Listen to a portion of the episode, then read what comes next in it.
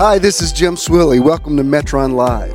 Metron is a Greek word that means sphere of influence. I believe in living your best life possible, and that's the reason for this podcast. This is my Metron. Now let me help you discover yours.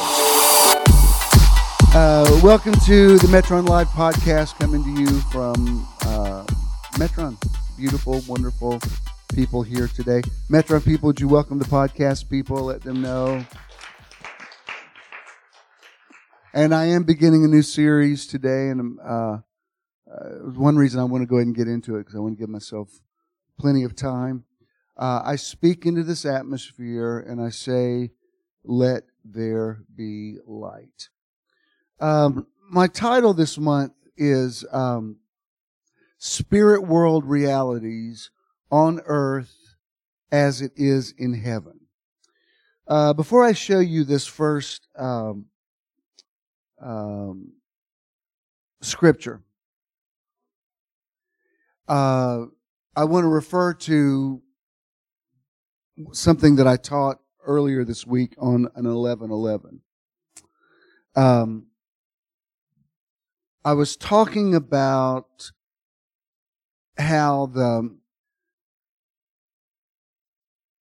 spirit realm and the natural realm, the more you uh, view everything through the tree of life as opposed to the tree of the knowledge of good and evil, the more everything looks spiritual.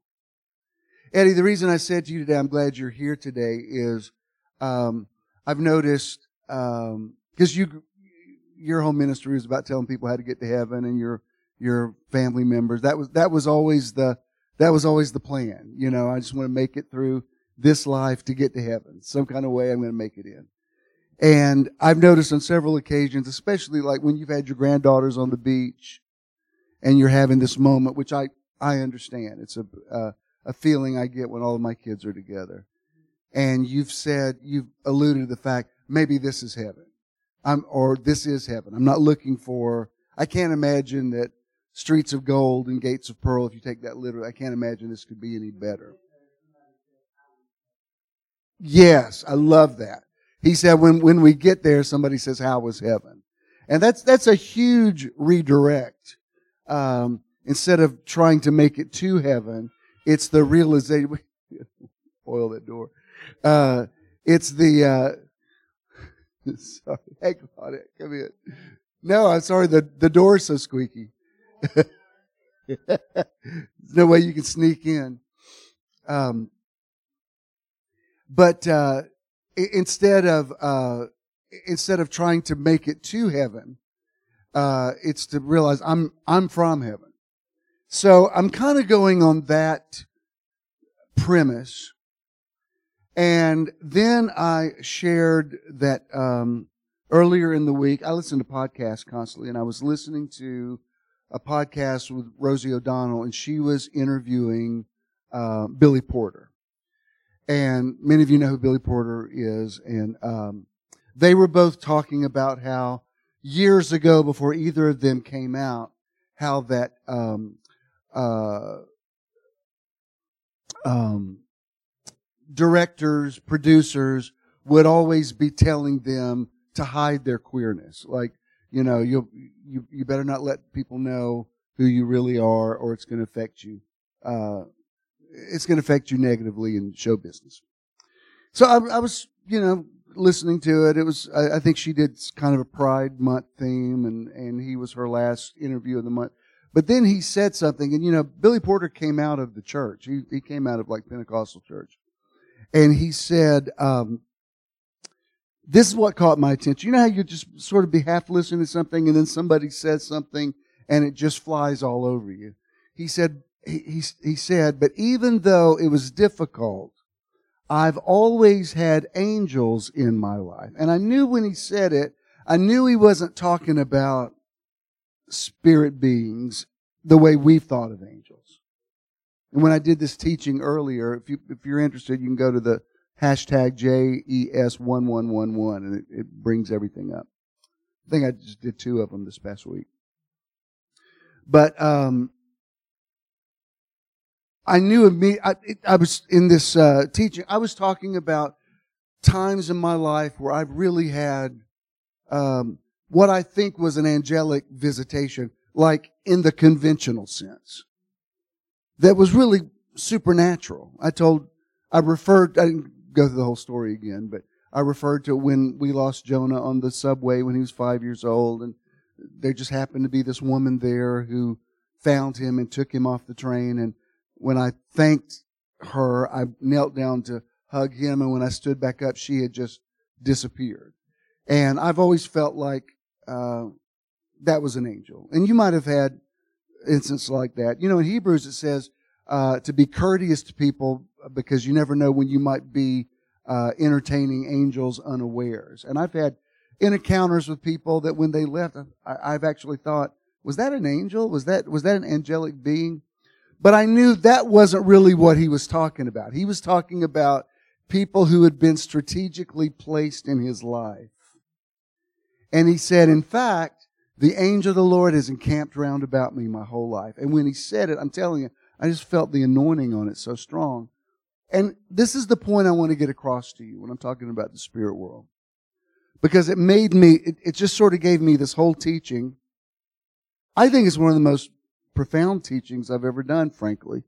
Because I talked about when in Genesis 28, when Jacob has his vision, you know, he lays on the stone that was just uh, last month when King Charles was um, coronated. There was a, there's a stone that they put in the chair that he sits in. That's called the stone of Scone that they historically believe is the stone that uh, Jacob slept on when he had his vision of the ladder into heaven or the stairway into heaven. And I've referred to that a lot of times. What I've never said before until this past Thursday night was um, when Jacob saw, because he had this dream, and he sees, depending on which translation you read, he sees a stairway or a ladder going into heaven, and angels are ascending and descending. Y'all familiar with the story? And the first thing he says, he doesn't say, Oh, I had a vision of heaven and I can't wait to go. He doesn't say, I saw streets of gold and gates of pearl. I saw my mama. I saw all the, he didn't say any of that. He says, how awesome is this place?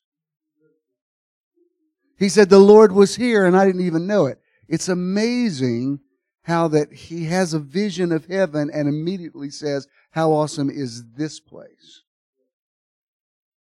And I went on to talk about the angels in your life. Um, I had somebody do something last Sunday who responded to something that I said, which is the reason why we're able to uh, have a, uh, an outreach this month. That person, and you know who you are, I'm sure. I'm sure they're uh, watching this morning. W- was an angel. Um, and the point I want to get across is those people in your life who have really been angels and you know who yours are? That person that came along right at the right time that just made all the difference in the world. What I want to get across to you, I want you to realize this month, is that is every bit as supernatural as if a winged being appeared to you. In fact, it may actually be more supernatural. Um, Michelle, could you, will, will it mess you up if, before I, can you go all the way to point number seven? It's a meme I wanted to show. Is that possible? Go ahead and show me number seven first, and then I'll, I'll go back to number one. I just want to show you this. Abraham Joshua Heschel was a very famous rabbi. He was very involved in the civil rights movement. A really, really cool guy who lived in the middle part of the 20th century. And he said, everything is phenomenal. Everything is incredible. Never treat life casually. To be spiritual is to be amazed. I'm going to come back to this, but this, this really captures the essence of what I want to get across to you in this um, series this month. Because I'm feeling this really, really strong, and I want you to, I, I want you to hook your IV up to what I'm feeling, and I want you to feel it. All right. Now, I'm going to go back to referring to the angels in a minute, but let's go ahead and go back to number one now. Now, this is a scripture. I'm going to show you. This is 2 Corinthians chapter 12, verses 1 through 5, and this is in the message. And this is in the middle of, you know, um, Second, Second Corinthians really plays a very important role because a lot of Second Corinthians is a retraction of First Corinthians. And I love that because it shows you that the, the Bible's not this um, unalterable, written in stone thing. I mean, the very fact that there has to be a second, like for instance, in First Corinthians, there was some kind of, there was something creepy going on in that church. There was a couple who was there and we don't know exactly, and this has got a major EU factor to it, but there was a couple that was in some sort of incestuous relationship. It, it, it refers to a man and his mother who are acting as a couple. We don't know if that meant his mother-in-law or stepmother or whatever, but whatever it was, it was gross enough that Paul wrote to them in 1 Corinthians and he said, I can't believe y'all tolerate this kind of nonsense in your church. Put this man out and turn him over to the destruction of the flesh. That's horrible. In Second Corinthians, he comes back and he says just the opposite. He said, you know what? I've been thinking about that. He said, don't put the man out lest he be overtaken by too much sorrow. It, it didn't say the man repented or that they fixed their decidedly dysfunctional relationship. Um, I've told you this before, but I, I went to a, a pastor's thing. It, it, it, was in my mind this week because a guy that was there came up in my memories this week on Facebook. And uh, the the man that was running this seminar, uh, I had it was it was a bunch of pastors sort of sitting around a big ballroom table, and we were sort of sharing the scriptures, and I could tell some of the things I had shared, the, the main guy wasn't that crazy with my take on the scriptures. And I wasn't trying to argue with him. It's just he was bringing up stuff and I had, um, sort of a different take on it. And, um, so one of the pastors spoke up and he told, I'm not even going to tell you the details, but he told a horrible story of something that had happened to him when he was still very much in drug addiction. And I could tell everybody was horrified by what he had just told. I mean, it was like way TMI. Have you ever had somebody tell something that was like, it was so explicit and gross that we were all like, well, that's going to be really hard to recover. Uh, I don't believe I'd have told that one. And, um, so from the, from him saying that, a discussion came up and I referred to this. And I said, I said, well, you know, there was a situation in the Corinthian church that Paul had to address. And uh, the pastor said, he said, yeah, well, they had to repent of it. I said, I, they may have, but that's, you have to come to your own conclusion with that. He said, no, they repented. I said, I'm not trying to argue with you. But if you read Second Corinthians, it just says that Paul reconsidered. And he said, let him back in lest he be overtaken by too much sorrow. And I could tell it really kind of floored the guy and he's, he's like flipping through his page and said, I'm not trying to argue with you, but I'm just telling you, there's been a lot of gross stuff that's gone on. Just sometimes you just don't know about it. And, um, I wasn't invited back, which is fine with me. Again, I wasn't trying to argue with him. I'm just talking, you know, and, um, but in Second Corinthians, Paul's just talking about a lot of stuff. It's a very mature um, letter that he writes to them. So when we get to the part that's um, that we call chapter twelve, when he, you'll see that he says he's in this discussion. He says, "I didn't want to talk about this stuff, but you've you've drug it out of me." Is basically what he's saying. Okay, y'all with me? All right, so he starts by saying,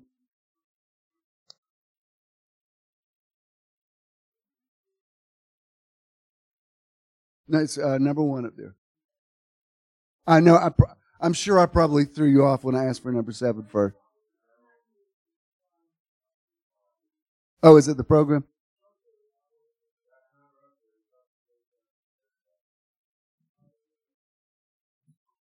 Okay. Um, all right. Well, let me, let me, let me refer to it while they're trying to bring it up. The reason I want to talk about this thing is he's, he's basically saying, now you've bring, you've brought me to talking about dreams and visions. And he talks about this thing. He says there's a thing that happened 14 years ago, and he's referring to himself, but he refers to himself in third person. I don't know how much Christian TV you used to watch, but back in the day, it became very fashionable for people to go to heaven and have a, a heaven um, testimony. I, mean, it was so much of it. I mean, I'd literally see people on, I won't say which shows, but certain Christian networks. And they'd be like, Hey, I heard you went to heaven this week. Like, yeah, I went, out, I left my body and went to heaven Friday and Jesus showed me around, showed me my condo. And I said, Jesus, that's really good. And Jesus said, let's go have a steak together. And we did. And I said, I got to go back. And I, you know, I, I, every time they, like that little thing in me that's always like, eh, it's just always going off when I would hear these guys because Paul said something happened to me where I went to, in the King James, he calls it the third heaven. And he said, it, it affected me so deeply. I could, I haven't been able to talk about it for 14 years. And even now when I talk about it, I, I have to speak of myself in third person. Like I know just having gone to foreign countries, when I come back, it's so hard. When somebody says, how was your trip? How do you explain? Like I remember having just come back from the Philippines one time and like the next night I was at one of Judah's, uh, little league games and people were asking me, how was your trip? And there's, it's like I'd been to another planet. I, I thought, how do I even describe to you where I've just been? It's like, it's not just the other side of the world. It's just, it's so different. And I would end up just by saying it was very Filipino. You know, like there's no way, there's no way to explain it to you. So you can imagine going to whatever heaven is. How do you just come back and like, yeah, I was in heaven. Jesus said to say, tell y'all, hey. I'm like, that's just BS. I just don't believe it. Like everything in me is like, mm, you might have had a really powerful dream because you took too much melatonin or something, but I don't think you went to heaven. All right. We find it yet? Nope. Say what? Okay. It may have been me messing you up by going number seven for. Okay. All right. What, Eddie?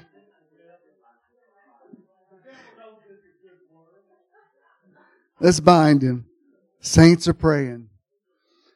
But here's the point. The main thing, and it'll come up in a minute.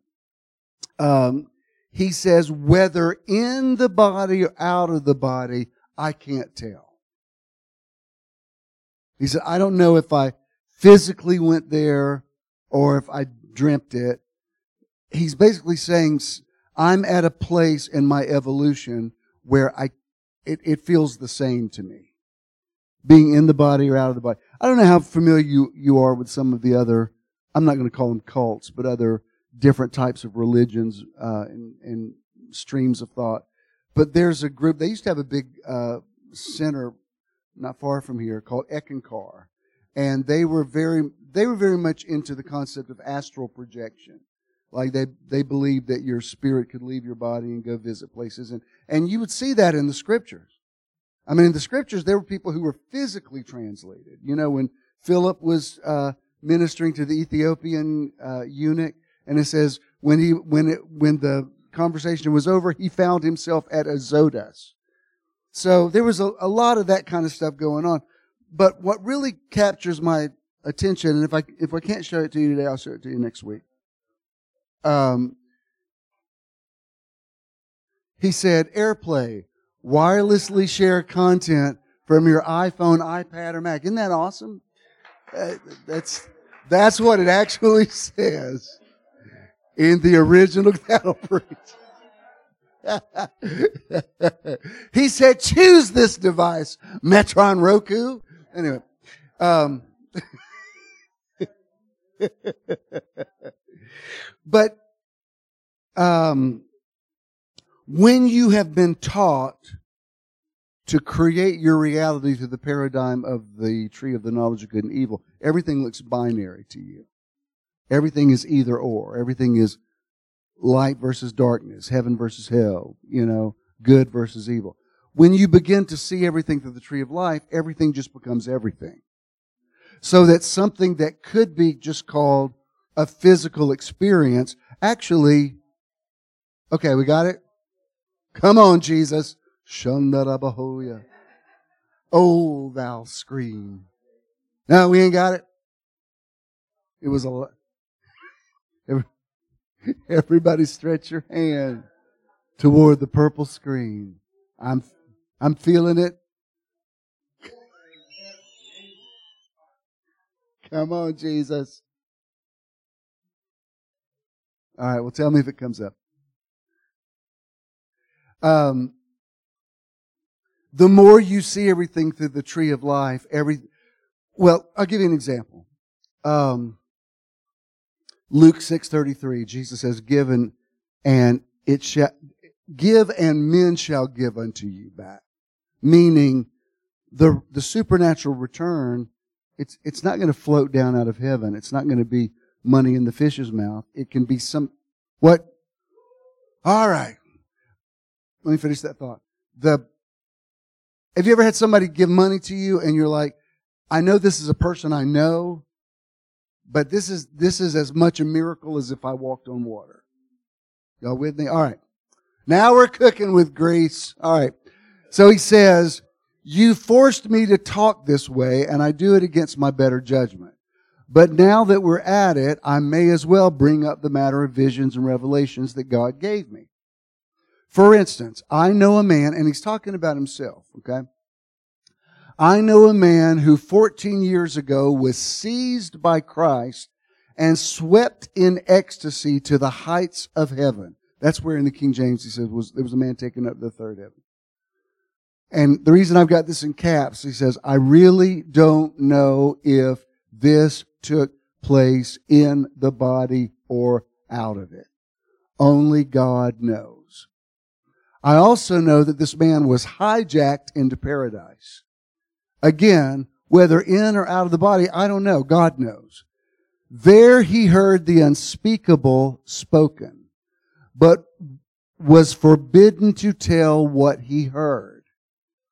This is the man I want to talk about. But about myself, I'm not saying another word apart from the humiliations. And when he says humiliations in the uh, other translations, it says weaknesses. And that's where he goes on to say, because I had such amazing revelations, I was given a thorn in the flesh to balance me out. And, um, uh, but the, the main point I want to get across to here is Paul seemed to be at a place in his journey where um, the spirit world and the physical world had so aligned that he couldn't tell which one he was in sometimes. Like when he said, we are seated with him in heavenly places. He wasn't talking about floating uh, up in the cosmos somewhere. He's saying, I've, I've had these situations. I mean, I was even thinking about this yesterday, and I didn't really do a deep dive study on it, but I, I um, refer to uh, Paul saying, to be absent from the body is to be present with the Lord. I, I, that's usually my go-to reference when someone has passed away. But I was thinking about the word absent yesterday. It nearly implies you're in and out of the body. Like when you were teaching school, if somebody wasn't there that day, you didn't assume they had died or dropped out of school. They were absent. And the idea is they'll probably be back at some point, probably tomorrow. And you know, on more than one occasion, Paul was stoned and left for dead, and then you know he comes crawling out. I mean, it kind of sounds like to me where he says to be absent from the body means you're kind of in and out of it. Um,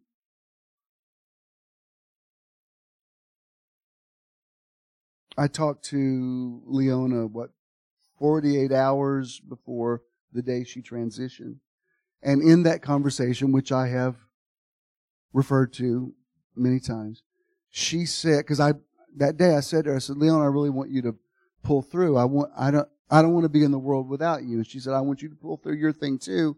I, I don't want to be in the world without you. But, and I didn't think about this, Ernie, until a few days after her funeral. Uh, she said, even if I'm not here, I'm still going to be following you. I'm going to be with you, even if I'm not here. And it's nearly like when she said it the first time, my brain just wouldn't receive it. I'm like, la, la, la. Don't tell me you're not going to be here. But on more than one occasion, I've kind of felt like she's still around. And at her service, I said, I know theologically people don't become angels, but I felt like, uh, I mean, you don't have to answer this, Ernie, but I think it's probably safe to say Leona probably never said a negative word about me. I can't ima- I, can't imagine that she did. I mean, don't tell me she did, but she just seems like, and I think if you had come to her and said something about me, she would have said something negative to you. That's how protective she was. That's why she said, Bishop, you could never, ever, ever, ever, ever, ever, ever do anything that I would think is wrong. And if you were, and if you were wrong, I would tell everybody he was right. And I said, so I'm like Donald Trump. I could shoot somebody in Fifth Avenue. She said, if you did, I would tell him he had a good reason. So I'm at her service. I said, I don't believe, you know, theologically, according to the scriptures, people don't become angels. Angels are another company of beings. But I said, in Leona's case, I just feel like she's kind of a guardian angel. I just feel like, uh, you know, uh, this next scripture. Now, this this may sound unrelated, but just bear with me, okay? This is 1 Samuel chapter 28, verses 3 through 15. Now, Moses said in, you know, Moses just making up laws right and left. He forbade anybody to talk to mediums or uh, diviners. Uh, he said, do not speak with what he called the dead. He was, you know, he was he was all over that. But he was also all over don't eat shrimp and don't shave the sides of your face. So, you know, you gotta keep, you gotta keep Moses' law in perspective. But typically, if you were raised in church world, you were taught don't go to fortune tellers and don't use the Ouija board and don't, I mean, you were, and I'm not trying to get you to use it. I'm just saying, just, you may be familiar with the story, but let me show you what happened here.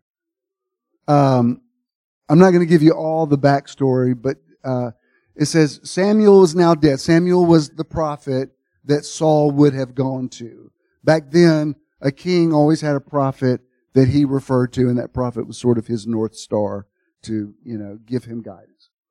Samuel is now dead. All Israel had mourned his death and buried him in Ramah, his hometown. Saul had long since cleaned out all those who held seances with the dead. So, so Saul had gotten up and made this big edict like, nope, we're not having any more of that. No more seances. Stop, stop talking to people. You know, don't, don't, uh, contact the mediums or the, the people who, who, uh, speak with the departed. Um, the Philistines had mustered their troops and camped at Shunem. Saul had assembled all Israel and camped at Gilboa. But when Saul saw the Philistine troops, he shook in his boots, scared to death. So what he was saying, but what it's saying is there was a time when Saul was leading the army, if he had ever felt overwhelmed, he could go to Samuel and Samuel would prophesy and say, this is what you need to do. Well, now Samuel's gone. I can't tell you how many times I'll read uh, somebody's post. They'll say, oh man, my, my mama died 20 years ago and I, I sure could use her advice today. I wish I could talk to her today. I miss her so much today.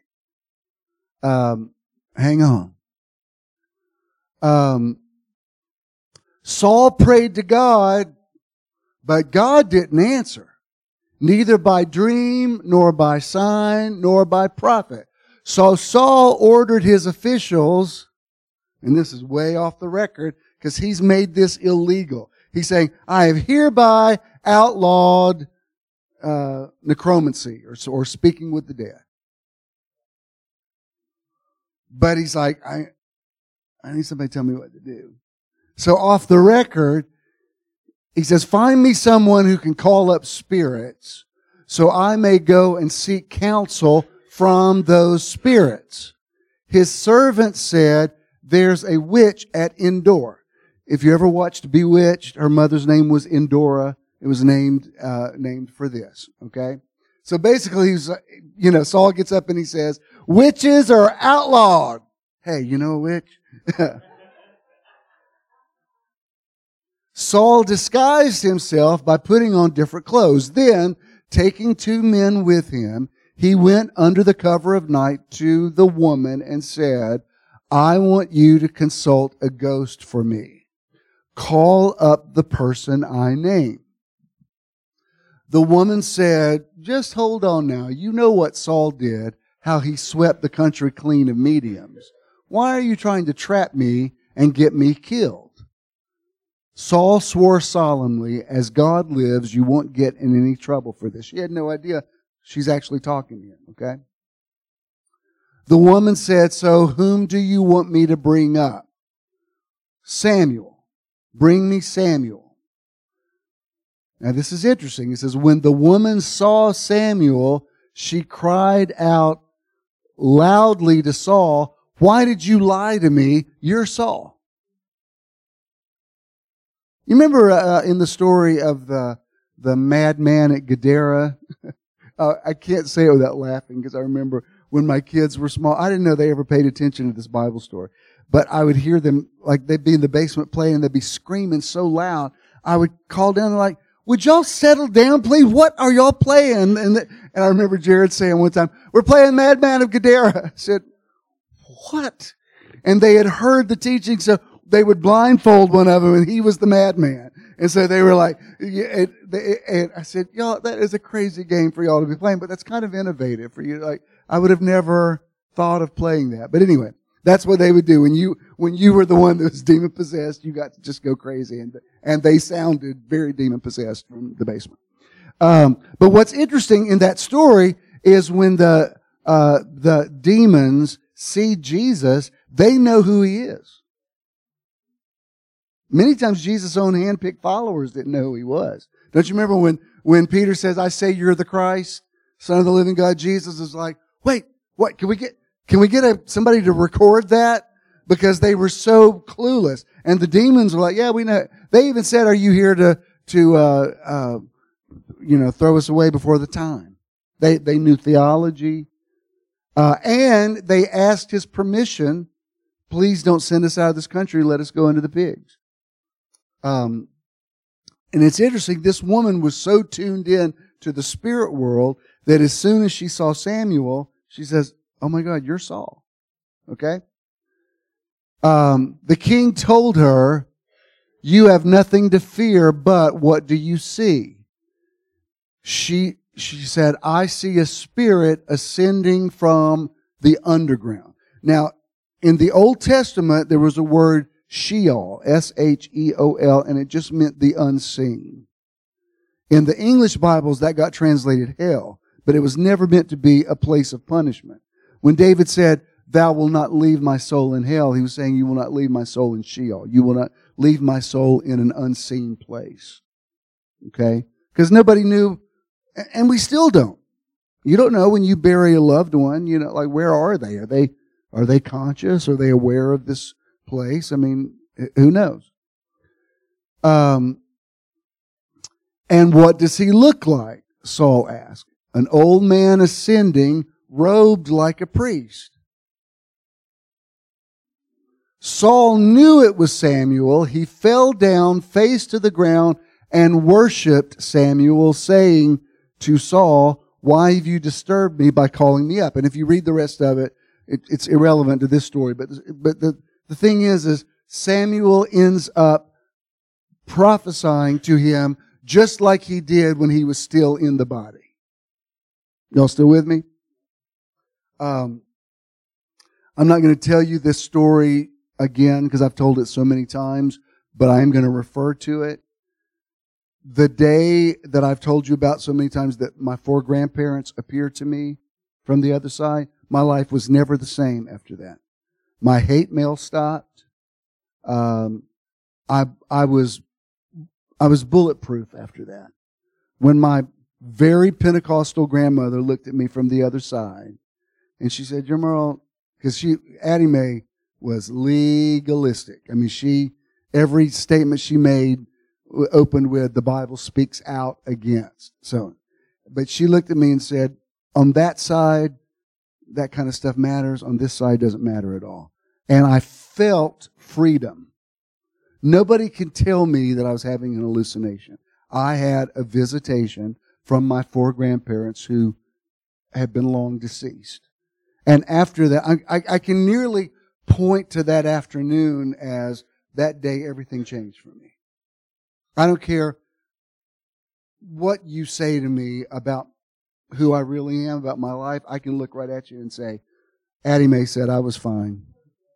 Because she was really nothing against my mother, and I, I don't think mom's watching today. Mom wouldn't be surprised to hear me say this. She was really more like my mom. My uh, my mom was so young when she had me, and and you know she was still growing up herself. When I would stay with my grandmother, she was more maternal. You know, she she just was, and she was like a very authoritative word in my life. And when she looked at me from the other side, it was a very powerful experience. Now, I'm not. this teaching is not for you to have visitations from ghosts.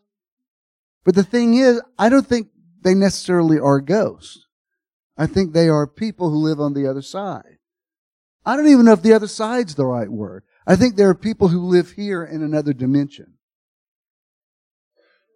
Um, the next thing I want to show you is a, a quote by Lawrence Galion. And uh, it says, The spirit world is filled with power, substantiality, and presence.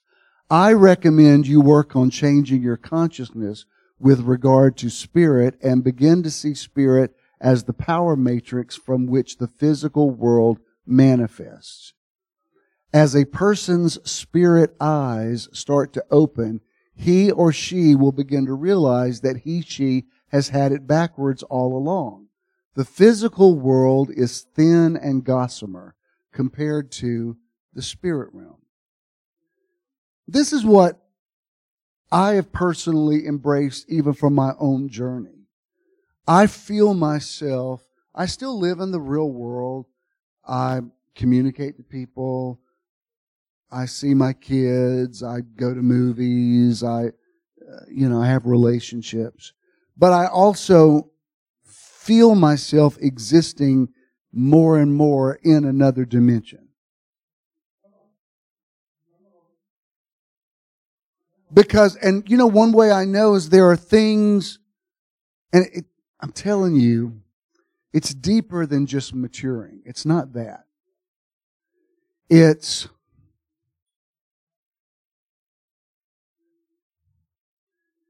if somebody knows they've got 24 hours to live, they're not concerned about a lot of stuff. Do you know what I mean? If somebody's, you know, literally dying and you and you're talking to him saying interest rates are going up they don't care because they're disconnected from this world are you hearing me i am feeling myself it's not I, it's not maturity it's something else it's like that doesn't this just doesn't matter to me now and I'm not trying to make some kind of statement that I'm about to die. It's not even that. I am existing in another dimension so that something happens and I think, you know, if this had happened two years ago, I would have been torn out of the, I mean, it would have just messed me up. And now I'm like, so what? It, it just doesn't matter because I don't live in the physicality that much. I'm still in a I'm very much in a physical body. I'm going in to have surgery because my physical shoulder is in pain. But that's not me. I'm just very aware that it's a vessel that I live in so that I can communicate in the material world. But I really am a spirit living in a physical vessel. And that's why when I say I'm not ever going to die, please understand what I mean by that. I just feel like what I visualize for myself, I don't know how it's going to happen, but I see myself walking into the light more and more until at some point I just disappear into the light. Does that, does that resonate with anybody? And um, I'm not saying there's not a time when my physical body will uh, cease to function, but it doesn't. I'm not afraid of death because it feels irrelevant to me. Um, I think when what we perceive on this side as death uh, is not what people are perceiving on the other side. I don't think the lights go out for them. I don't think they stop breathing. I think they just are suddenly aware, oh, I'm already, I was sort of already in this dimension and now I'm, I'm fully there. But what I'm seeing here is, um, and it totally sounds like Saul, uh, Samuel. Is he's like, really, why did you disturb me? I don't want to, I don't want to prophesy to you anymore. But this medium calls about, and you know, I was reading some articles about it, and you know, a lot of fundamentalists were saying this was a lying spirit. It was a demon speaking to him that was pretending to be Samuel. And I think, have you read it? There's nothing demonic about that at all. If anything, uh, it, um, Saul worships him. And there's, there's nothing dark about it at all. It's like, I need to hear from you. And, uh, the fact that you died is irrelevant because you're still, you're still my guy. You're still my prophet. I still need you to prophesy to me. And so guess what? He got a prophecy.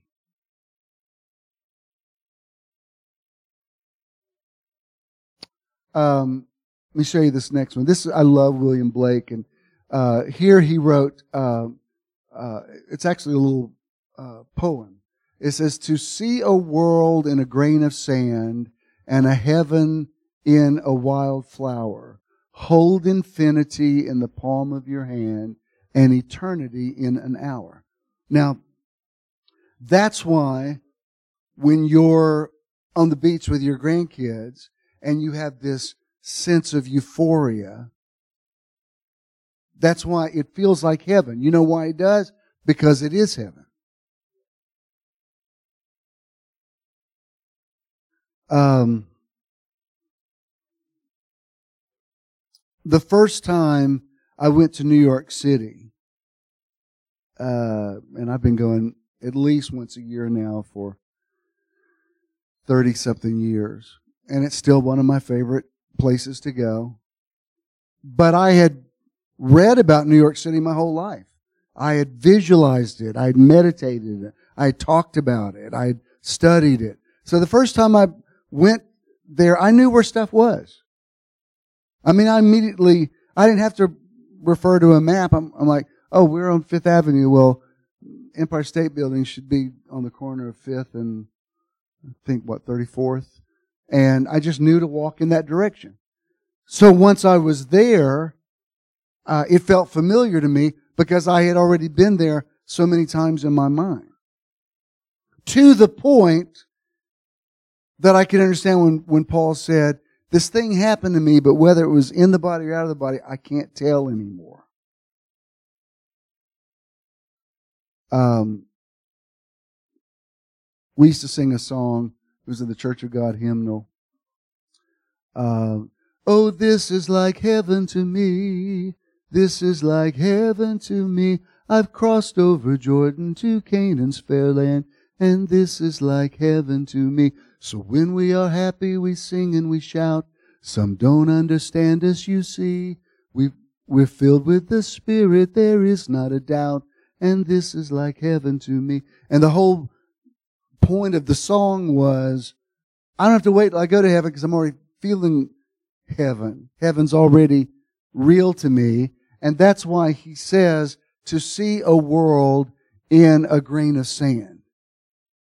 Uh, I've referred to this many, many times, but it's um, uh, a scene from the play Our Town by Thornton Wilder, who wrote the uh, the Merchant of uh, Yonkers, which became this, the play The Matchmaker, which they put music to and became Hello Dolly. And uh, he was a great American novelist.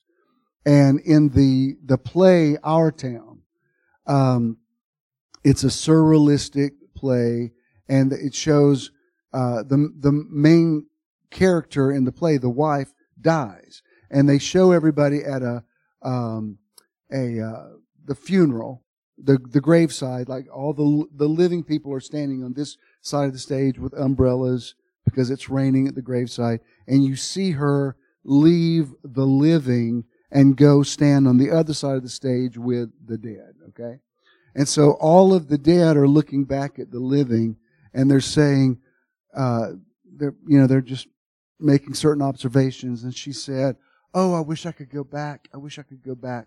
And so they say to her, "You can go back. There's everybody's allowed to go back one day. You can just pick which day you'd like to relive." And she said, "Oh, I wanted. I don't know. It'd either be my wedding day or the day my firstborn child was born. I, I, so I've got to think about it." And they said to her, "No, no, no. Don't go back on a very significant day. Go back on the most uneventful, boring, plain day you can think of. Because even then, you'll be so overwhelmed at how wonderful it was that you didn't even realize it. And um, to recognize that you're living in heaven now, which is why I titled this On Earth as It Is in Heaven, is the most spiritual thing you can do. It doesn't mean you're out of touch with humanity. You still got to pay your bills and do all this kind of stuff. But I'm telling you that when, when I say I'm finding myself living more and more in another dimension, does that resonate with anybody? Does anybody know what I'm talking about? Do you understand that it's not just maturing? It's not, it's not something you can learn from a self-help guru. It's something deeper than that. It's like I'm still here, but I'm not here. And sometimes I'm absent from the body. Um, next thing I want to show you is a, um, it's a meme. It just says, everything is spiritual if you are aware. Everything is material if you are not aware.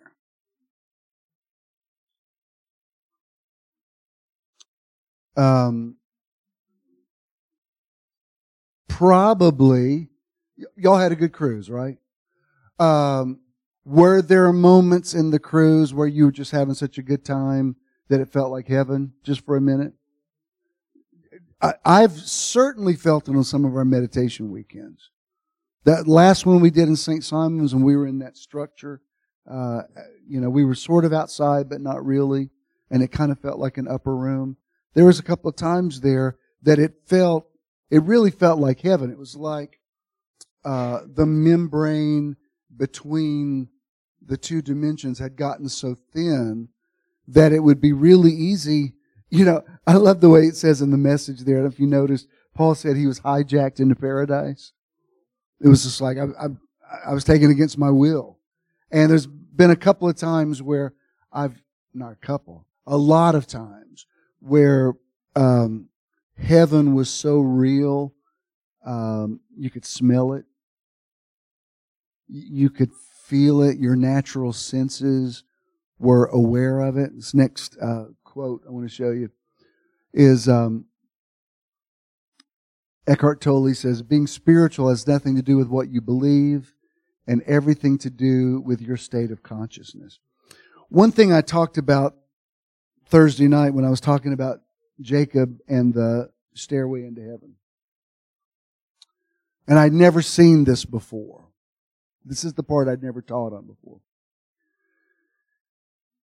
But I just heard Billy Porter say, the angel of the Lord is encamped around about me all my life. And when he said it, I, faces started coming to me like, oh yeah, that person was like an angel and they've been like an angel and they were an angel.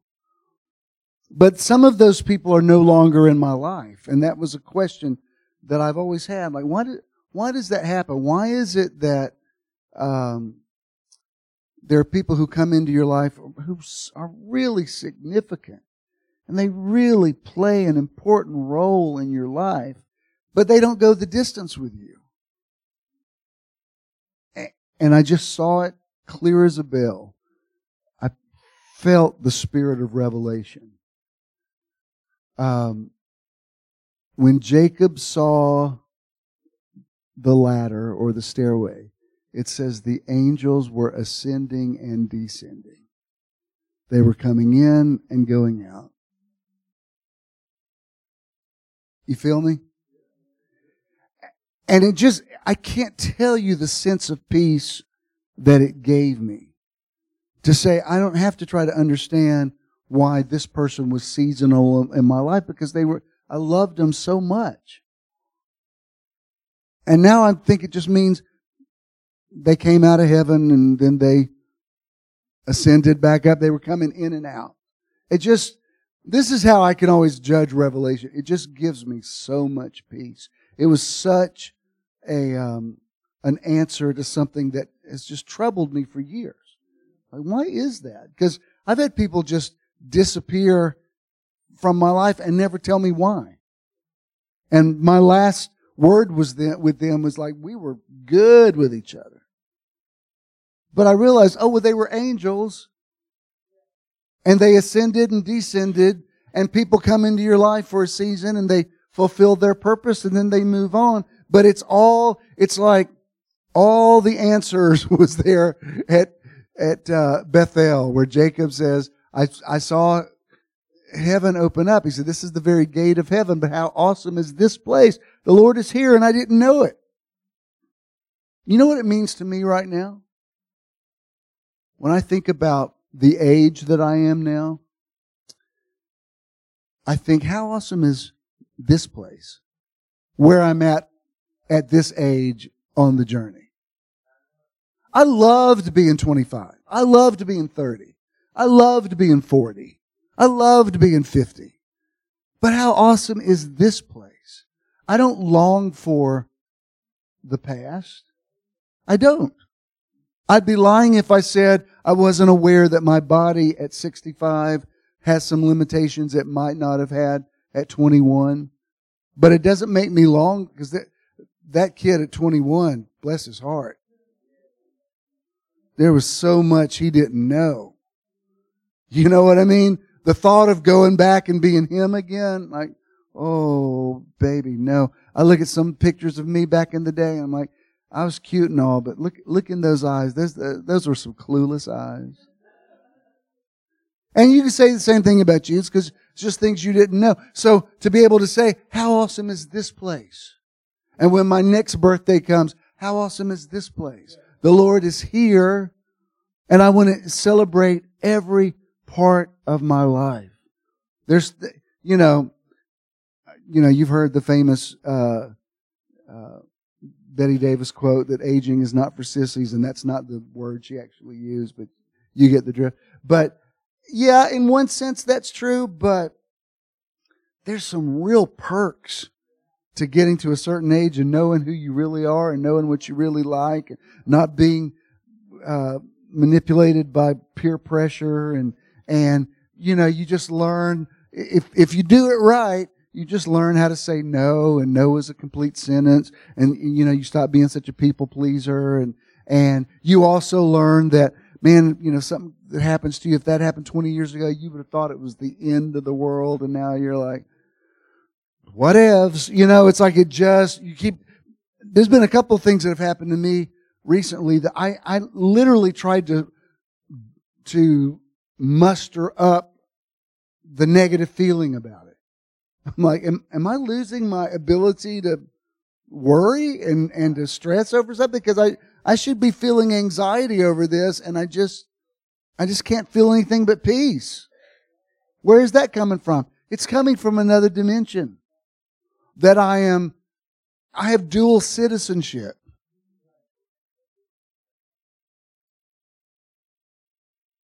I have an earth passport and a heaven passport.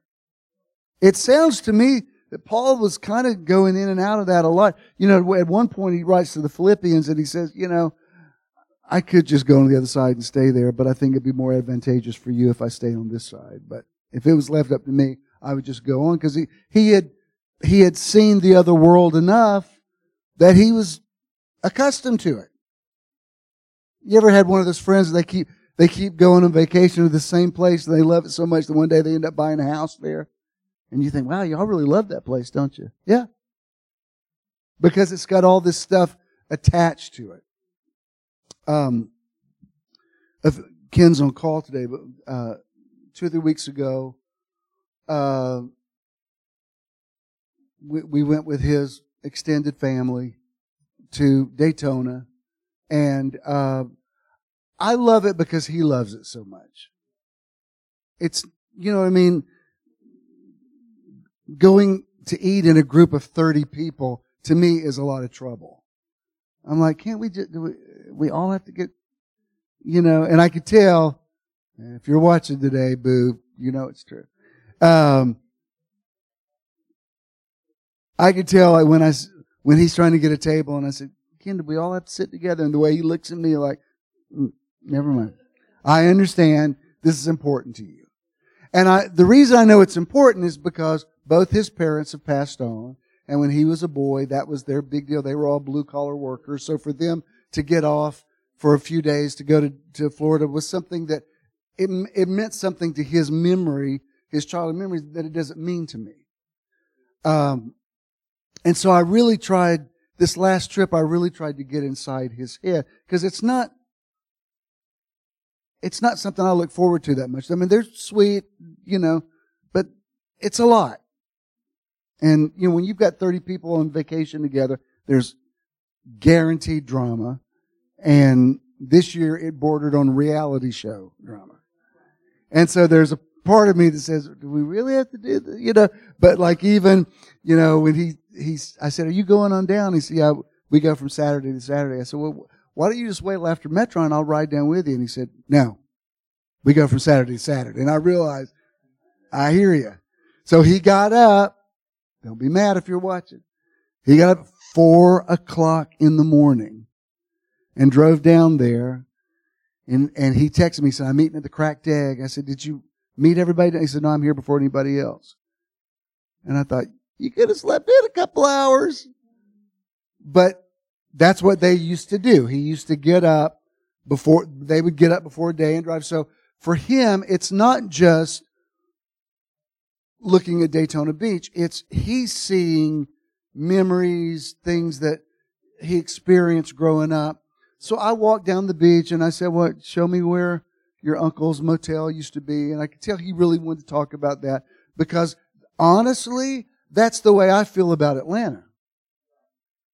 That I think some people, when I'm pointing to something, saying something that I like about it, you may look at it and go, "Yeah, okay, that's good."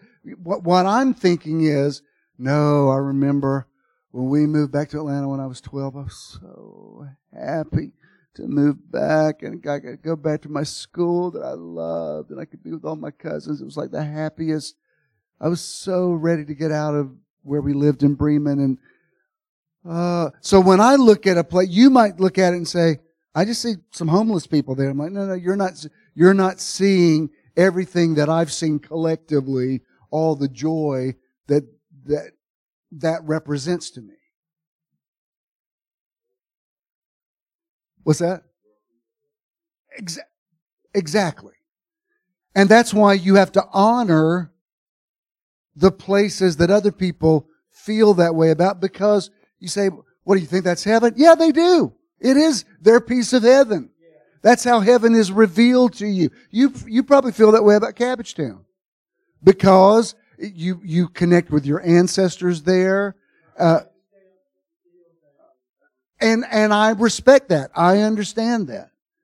And what I want to get across to you of this month is that's spiritual. That's not just being um, uh, sentimental. It, this is not sentimentality. It's spiritual. Let, let me say it to you this way. Heaven is distilled in your consciousness. It doesn't it doesn't drop in a one big deposit. It's little by little by little by little. You start being more um, aware of heaven, which, if you age correctly, is one of the main perks of it because you start finding out this is where I find heaven. That's why I always joke about when, when I when people say to me, "Y'all go New York at Christmas?" Yeah. Is it is it really really crowded? It's insane. Yeah, it's it's it's insane. you ever going back? Yeah, week before Christmas, you know, I'm sure we'll be back. Isn't it isn't that hell? Oh, no, I don't necessarily want to live there, but when I'm there for a little bit of time, it's heaven because I'm also remembering a zillion wonderful memories that connect. When somebody says, you couldn't pay me to go to New York at Christmas time, I, I'm not only not paying you, I didn't even invite you. Like, I don't care if you ever go. I'm not trying to, I, I'm not trying to get up a trip with 30 people. what, son? Well, and I feel the same thing. Like last night, uh, I didn't even know it. Ken said, he said, you know, the, because I live on Centennial Park, he said, you know, they're doing the fireworks early this year. They're going to do them on Saturday night. I said, no, I didn't know. He, he watches the local news when he's at work, so he actually ends up knowing more about Atlanta because I'm watching, I won't tell you what I'm watching, but it's, that's not the news channel I watch. I could probably say MSNBC in this crowd, but, um, uh, I said, no, I didn't even know. So last night, I just walked up on my roof and stood there and watched the, um, one of the most amazing firework shows I've ever watched. I didn't have to sit in traffic. It wasn't hot. I just walked up there, took pictures. Amazing. Hey neighbors. Some people say you couldn't pay me to live downtown. I didn't even ask you to visit. But for me, I walked up there and I said, it's like heaven. And you know, I was thinking about last night. Pardon me for referring to Leona so much, Ernie, but you know what the you know what the paint the painting that she that y'all bought? It's fireworks. I know it looks like flowers, but I painted that because I remember going up on my roof one time and when we had, I first, I actually bought that loft 20 years ago and it represents a lot to me. And I remember having all my kids up there and Jared had been in Europe and we hadn't seen him for a long time. He had just been back and I was watching and I wanted to capture it on, uh, canvas. So that painting has a lot of joy in it, uh, to me. That'd be hard to describe if you weren't there because you might say, I don't like fireworks. They're loud. They make my dog scared. Like, I didn't ask you to participate. But that for me is heaven. Is any of this making sense to you? All right. Um, but I totally agree with this. And that, that's what being spiritual has to do with your state of consciousness.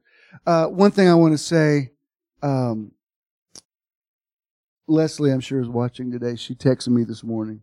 She had a physical thing she had to deal with this week, and she said, "When I heard your voice on the 11:11, she says I fell into a deep sleep, and and it was I can't tell you how important it was." And then she, because she had heard that teaching, and she said, "You know, you're my angel." And I said, I, I know. And she said, and I'm going with you the distance because she knew like I'm not on the ladder ascending and descending. And I got that. Um, this day we have right now, I, I could look around this room with just about all of you in one way or the other, and I could come up with some memory I have with you that if, it's not heavenly, it borders on being heavenly where we experience something together. Don't ever take that for granted. And then we're going to end up, yeah. Yeah.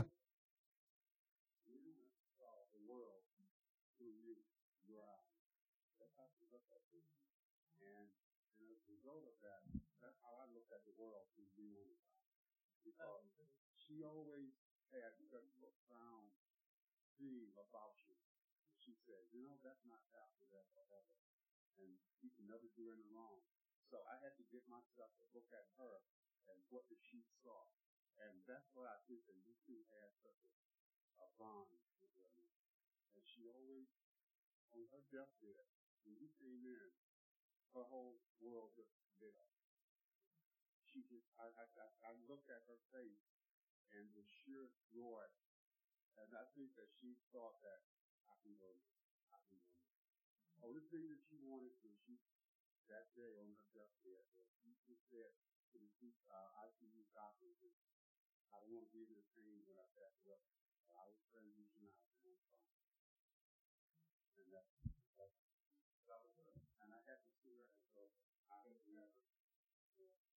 I, I didn't really No, it's, no, it's beautiful.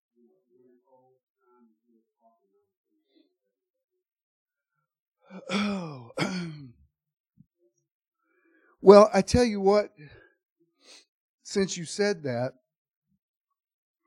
um, what was interesting about that, usually I can walk in, I can walk into a room, because I mean, I've, I've been going to ICU units my whole life. And I can usually walk in and I can tell if death's there or not. I mean, I've walked into some rooms and I, I, death is, I'm so aware of it that I want to say, y'all, y'all better plan a funeral because they're, they're not going to make it. I did not feel that with her.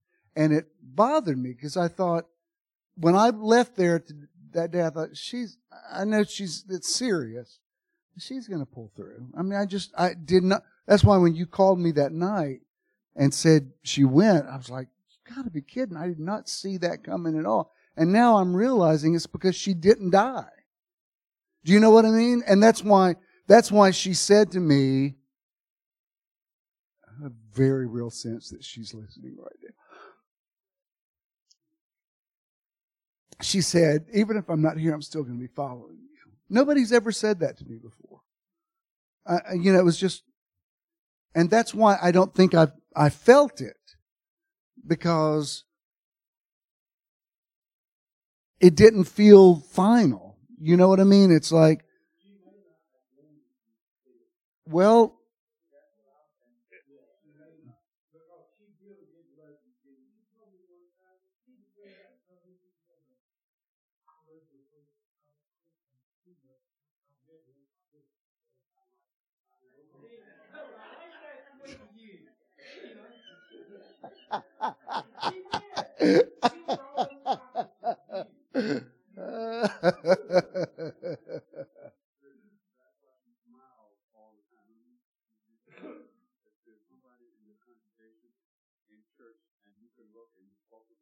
Totally. And it was sincere. You don't, you know, you, I would feel energy from her. That's why, you know, when Church and I was really big, I, I kind of knew who y'all were, but I wasn't, you know I mean? I wasn't sure. I mean, I, and I remember when she had that surgery, we first moved in that building in Covington, somebody asked for prayer for her and I said, remind me which, I think I know who that is, but remind me. And uh, it might have been Debbie said, you know, they sit in the back and she's the one that smiles all the time. I said, oh my God, yes. That's them. I said, yes. I know. And the first Sunday I had Metron and she walked in, she said, in the theater, which is not y'all's neighborhood. Y'all live in Snellville. She walked in, she said, Bishop's got us on a new adventure and I can't wait to see where we're going. And, and I was like, thank you for saying that. Wow. No, you didn't bring me down. It's just, that's very powerful. You know, it's just very powerful. And that's this, what I'm talking about this month does not, this has nothing to do with being morbid. This is not talking about, it's not even talking about death. I'm not even talking about death. I'm talking about a higher consciousness where the physical is it's real, but it's not as real as the spiritual. And I want you to rec- when I say you've had angels in your life, does anybody can you think of angels you've had that you that you thought if it hadn't been for them, I don't know what I would have done. And they may not be in your life now. They might have ascended and descended.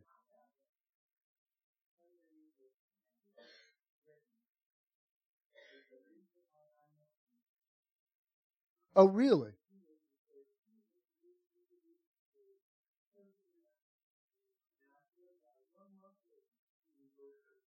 I can't tell you how many times I've heard that. You, somebody brought you to church that didn't come anymore. That, that like they fulfilled their purpose. They connected you, but they weren't even there.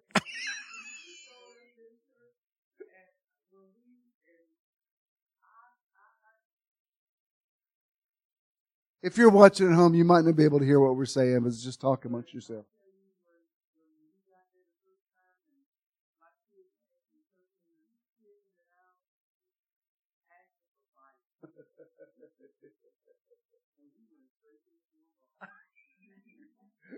Whose kids are these?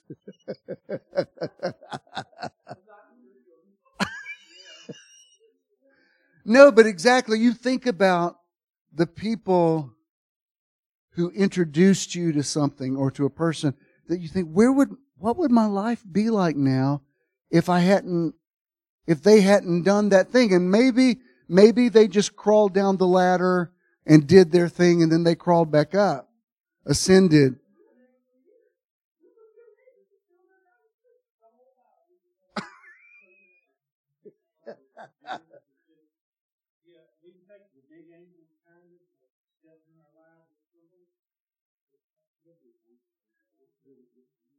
Well, one. Thing that I said Thursday night that I didn't bring up today is, you know, when John wrote the what we call the book of Revelation, the apocalypses, in his big, the whole big thing, there's cherubim and seraphim and angelic choirs and archangels and warring angels and uh, creatures that are covered with eyes and the four faced beast and all of these things. But at the beginning of it, it turns out it's seven letters written to seven churches and he writes each of them to angels. To the angel of the church at Philadelphia, to the angel of the church at Sardis, to the angel of the church at Laodicea. An angel just meant messenger. He could just as easily have said to the pastor of the church. But it's, it's interesting that he didn't seem to make any distinction between those, I'm assuming men who were over those churches. He was just writing an administrative, administrative letters to his bishopric. And those men were called angels. And then he would also talk about these winged creatures that with two, you know, with two wings they covered their face and with two, you know, you've, you've read Revelation, you know I'm talking about. He didn't seem to make any distinction. And that's the point. That person who did something for you didn't do you a favor. You had an angelic visitation. And that's why you've got to stop going. I'm not saying you, but you can't go through your life saying miracles never happened to me. They've happened to you so much that you don't even notice them. You take them for granted.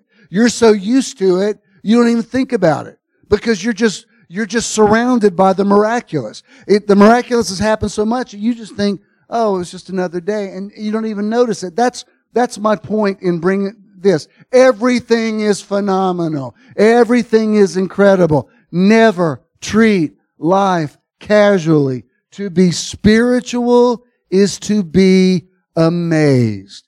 You do not have bad days.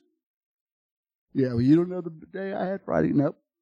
That is completely your perception. And I'm not saying that your feelings aren't valid. I'm not belittling or trivializing your feelings. I'm saying the more you recognize the supernatural, the spiritual, the phenomenal, the incredible, the more it happens. And if you make the mistake of saying, boy, I sure could use a miracle right now, it's, there's nothing more insulting you could do to God. It's like, I don't know if y'all's kids, your kids ever did this. I can remember my children in a room full of toys all over the floor crying because they had nothing to play with.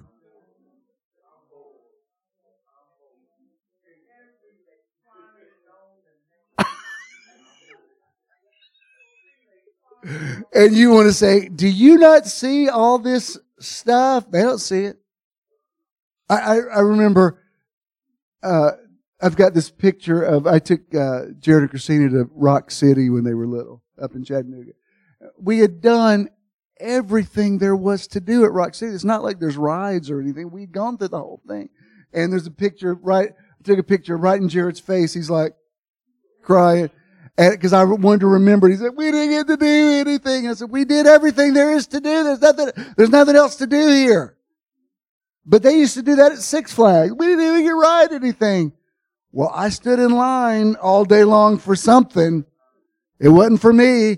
We didn't even ride. Yeah, you rode stuff all day. You don't even remember. And you know, it's aggravating when you're a parent buying all that stuff. Think about how God feels. I never get a miracle and you're in a room full of them. They're all around. That's why when Jesus said, go consider the lilies, he wasn't being poetic. He was saying, you're so out of touch with the miraculous that you, you need to just go stare at a flower and say, this is a, an absolute miracle. Because you've gotten so blasé about it, you don't even notice that it's miracle.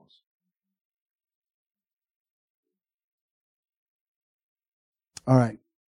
I think I'm going to put a comma there. Anybody else have anything you want to say? Beth?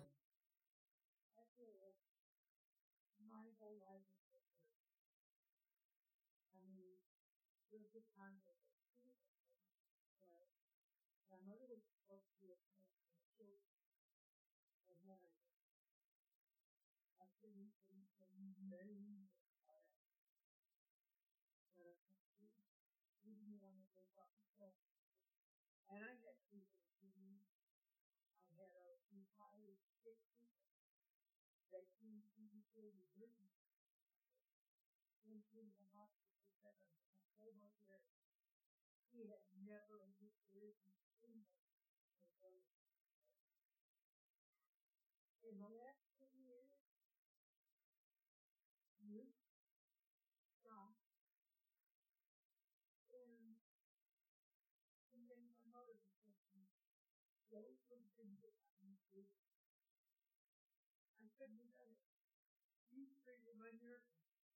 If you didn't hear what Beth was saying, she was talking about her angels in her life, and I'm glad you brought up Doss because it was the year anniversary of her passing this week. And I could say the same thing about Doss. I doubt I I would find it difficult to believe Doss ever said anything about me, and Doss probably hurt you. She could probably. I would suggest because, but well, she offered to because one time I was saying I was saying something about somebody had done something. She, I mean, because she's in New York, you know. She she says, and she was not kidding. She says, "Bitch, tell tell me who it was, where they live, because I'm going there right now." I said, "No, Doss, I don't need you." She said, "No, I'm going to go beat somebody's ass. I'm going to do it right now." And, and uh, but there was something I didn't want to encourage violence, but there was something really p- empowering to think, man, somebody, I got to calm her down. She's going to go cut somebody. yeah, it was. This was the year anniversary of her passing. Uh, what a, what a great energy. Well, you know, take comfort in this. Those people have not ceased to exist. They are part of a great cloud of witnesses that I think may be very much still involved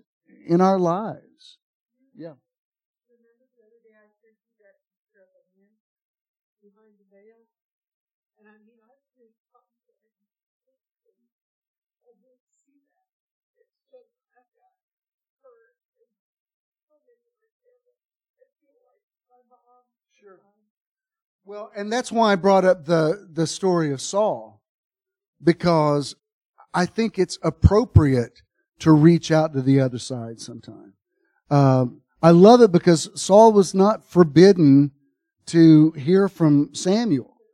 You know what I mean? And uh, so sometimes when you need to ask for help, th- that's one thing that the you know the Catholics really, really I think had something special about the idea of of um, you know praying to ancestors and that sort of thing. And even uh, I remember um, uh, when we uh, Wellington. I remember when um, you went with us on the meditation weekend in Cherokee, and I talked a lot about indigenous people and being aware of the of the uh, ancestors who live because uh, it's still a Cherokee reservation, and uh, you said you know in African culture it's very much about talking to the ancestors and being aware of them. But then when Western Christianity uh, evangelized Africa, it was like, no, don't don't talk to the dead, don't talk to the ancestors.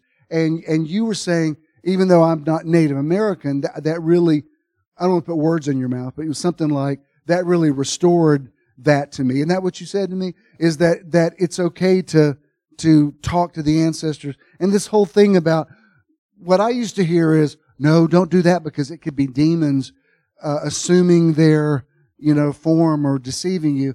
It, that's that's such nonsense. That's su- in fact earlier in the week I did a teaching about the supernatural and the natural, and I I used that scripture. It's one of the most bizarre scriptures I've ever read, but it's in uh, it's it's in one of the Chronicles and one of the Samuels. It's when it has to do with Ahab and God he brings all the spirits before him who seem to be just neutral. And he says, I can't decide what to do. And one of them steps forward and says, I'll go be a lying spirit in the mouth of Ahab. And he, and, and he can deceive the people. And God says, that's a great idea. I mean, that's just bizarre because we were taught there's angels and demons and, you know, and they were like, nah, we're just spirits. And, and I, dare I also say, haven't you had some devils in your life? Some people who came and stole, killed, and destroyed, and you were supernaturally delivered. You, you've had angels and demons all over the place. And sometimes they might have been the same, same person. Now I'm getting too deep. but I thought that was, that's such a strange scripture where the, the Spirit says, I'll go being a lying spirit. And God says, that's a great idea. What? All right. Did y'all get anything out of this? It's going to be a good series, right? Let's all stand.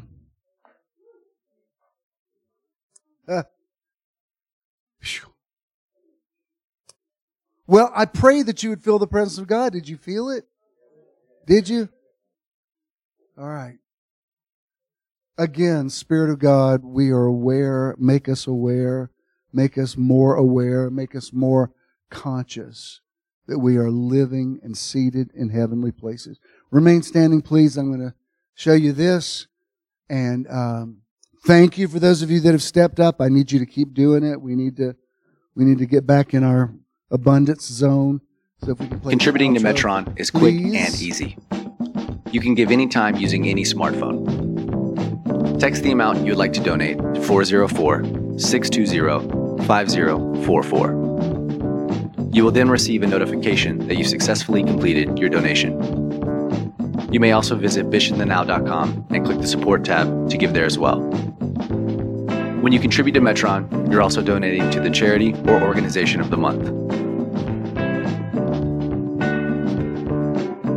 Thank you for your investment into Metron. If you have a check, just make it to JESM. If you have cash, just pay it forward. Um, I just speak a blessing of awareness over you this week. That you are very aware that the angel of the Lord encamps round about you and that you see the stairway into heaven, that you recognize the gate of God and that you recognize the phenomenal, incredible, supernatural that you exist in every day of your life. Miracles are not only coming, miracles are here. God bless you. Go in peace. See you next Sunday. Remember, Chandra is going to be with us.